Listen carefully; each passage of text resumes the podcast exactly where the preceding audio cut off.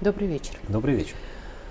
Поговорить сегодня хочется в целом о позорном мире, или не позорном, или еще как-то. Но забрежило очень много разных инфоповодов, которые об этом косвенно говорят. И плюс ко всему Эрдоган, то ли трудности перевода, то ли все-таки действительно заявление о том, что в войне России и Украины проигравших не будет. Что имеется в виду, какие сценарии предлагают, собственно, и турецкие товарищи, и китайские товарищи, и африканские товарищи. Ведь было много вариантов, которые мировых соглашений, которые типа нам предлагали. И все они под грифом, по сути, секретны. Вот. Да. Вот это то, что надо было сказать с самого начала. На самом деле мы не знаем, что до, э, с, до, с точностью до пункта предлагали китайские товарищи. И мы не знаем, в чем заключались те предложения африканских стран, о которых в какой-то момент так много говорили немножко, чуть-чуть понимая в том, как устроена дипломатия, я скажу, что это означает не то, что где-то хранятся сверхсекретные документы перед прочтением сжечь, а то, что эти страны, и Китай, и африканские товарищи, и Турция, кстати, выдвигали не планы мирного урегулирования, а скорее планы своего участия в качестве посредников в гипотетическом мирном урегулировании. И насколько я Говорили, понимаю, можно сразу да. вопрос, насколько я понимаю, что эти посредники будут потом очень хорошими э, выгодоприобретателями, если все получится. И даже если не получится. Вот если взять в пример того же товарища Эрдогана, то он уже сейчас является выгодоприобретателем мирного процесса на Украине, хотя никакого мирного процесса нету. И сам Эрдоган, уезжая из Сочи после встречи с Путиным, совершенно определенно сказал, что он не видит перспектив мирных переговоров по Украине сегодня. Он этих перспектив не видит, но место свое в качестве посредника он застолбил, он зафиксировал себя в этой истории в качестве миротворца, он продемонстрировал, что он является независимым политиком по отношению к НАТО, для него это страшно важно. Он продемонстрировал, что он является одним из очень немногих, если не вообще единственным лидером стран НАТО, который может напрямую контактировать с Владимиром Путиным он а, монетизировал, простите за термин, эти свои якобы миротворческие усилия, заключив с Путиным новую зерновую сделку без Украины, и при этом он ничего не потерял на Западе. Даже в не попал. Соверш... Это меня поражает неуклонно. Вот на месте украинских товарищей я хотя бы в миротворец его бы внес. В конце концов, ему было бы приятно. Вот, и нам было бы приятно, и Ким не чувствовал бы себя там так одиноко. Вот, что он там в обществе какого-то вашего покорного слуги, например, находится. А тут так целый Эрдоган. Вот, но это шутка, разумеется. Что касается Эрдогана, то у него, как у миротворца в кавычках, есть еще один очень важный Одна очень важная причина этим заниматься. Причина эта заключается в следующем. Добиться мира на Украине он, конечно, не может и не хочет. А вот где он может добиться мирного договора, так это по поводу Карабаха между Арменией и Азербайджаном. И Эрдоган использует свое уникальное положение как бы посредника между Западом и Владимиром Путиным с тем, чтобы Турция стала участником мирного процесса в Закавказье. Это очень, этот процесс, правда, очень условно можно назвать мирным. Скорее, это процесс давления на Армению, дожимания Армении. Но Эрдоган делает предложение в адрес России собраться в четвером. Россия не единственная выступает посредником между Арменией и Азербайджаном, а Турция тоже выступает стороной этого урегулирования. Это Эрдоган делает, опираясь на свои особые связи с Путиным.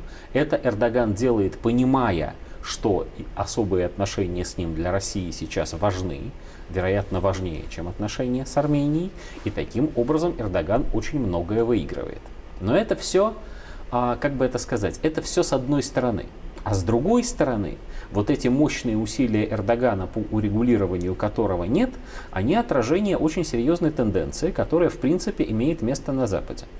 Если мы посмотрим на то, что говорят в последнее время руководитель НАТО, генеральный секретарь господин Столтенберг, а финский президент, простите, я затрудняюсь его произнести фамилию, чтобы случайно не обидеть, лучше прочитайте. Значит, президент Финляндии, канцлер Шольц, германский, многие представители американского высшего истеблишмента, включая товарища Блинкина, то все это можно а, суммировать в достаточно коротких фразах. С одной стороны, они говорят, Никакого мира на Украине, пока Россия полностью не выведет с Украины свои войска. Никакого мира, ну, никакой, значит, прекращения поддержки военной Украины. Мы будем ее поддерживать до покуда некуда. Долго-долго-долго. С другой стороны, те же самые люди, тем же самым языком говорят, если Украина прекратит сопротивляться, Украина исчезнет. Мир настанет, когда Путин решит, что пора, чтобы мир наступил. Это что такое? Это очень аккуратная, очень, чтобы никого не обидеть, имеется в виду своих собственных Признание, избирателей. что победы не будет. Первое. Признание, что победить Россию на войне совершенно точно не получится. Второе. Признание, что когда война прекратится, она прекратится в том или ином виде, но прекратится победой России. Третье. Утверждение, что завтра они на это не пойдут. Они будут продолжать затяжную войну достаточно длительное время. Зачем? Вот. Затем, чтобы их избиратели получили в конце концов уверенность, что победили именно они. Может быть, это будет сделано так. Мы остановили российскую агрессию, ну, например, там на Днепре. Или мы спасли там немеренное количество украинских жизней. Или остатки Украины стали частью, значит, просвещенной Европы. Все это формулы, которые могут обсуждаться для того, не для того, чтобы Россия действительно потерпела поражение, так сказать, физически, а для того, чтобы западный обыватель в Германии, во Франции, в Соединенных Штатах, в Финляндии. Один вопрос, можно? Да. А, Я все чаще и чаще вижу, притом не в наших СМИ, а в других СМИ, а, митинги в поддержку России. Но это не так часто, но чаще всего против поддержки Украины. И А. избиратель как-то начинает немного по-другому смотреть на конфликт. Я, ты знаешь, Нет? будучи более или менее специалистом в этом вопросе, я бы очень просил наших уважаемых зрителей по этому поводу не обольщаться. Не в том смысле, что этих митингов нет, они есть. Давича в Макленбурге, если я не ошибаюсь, И в в Германии, да, Да. в Чехии тоже проходили многотысячные демонстрации. Но люди, которые на них собираются, и самое главное, люди, которые их там собирают, они ни при каких обстоятельствах не за Россию Абсолютно. они в самом лучшем случае, подчеркиваю, в самом лучшем случае, за шкурные интересы тех людей, которые собираются. Вот буквально за пять минут до того, как мы с тобой встретились в этой студии, я э, увидел результаты свежего совершенно э, социологического опроса в Германии по поводу выборов в одной из федеральных земель Германии, конкретно в Тюрингии. В этой Тюрингии партия «Альтернатива для Германии» прямо сегодня собирает 32% голосов. То есть это партия относительного большинства населения. Ну, с некоторой натяжкой, но можно сказать обоснованно, что по всей Восточной Германии, по всей бывшей ГДР нынче так. В этом смысле германское общество расколото. Альтернатива для Германии – это именно та партия, которая говорит, хватит вкладывать деньги в эту ненужную нам Украину, в эту ненужную нам войну с Россией. Не потому, что Россия хорошая, Ну, а да. потому что нам, простите, скоро работать будет негде, если мы будем продолжать двигаться в том же направлении. Почему не надо обольщаться? И по поводу Чехии там совершенно та же самая ситуация, правда, там сторонников поменьше. А, потому что этих людей не абсолютное большинство, а относительное на некоторых региональных выборах.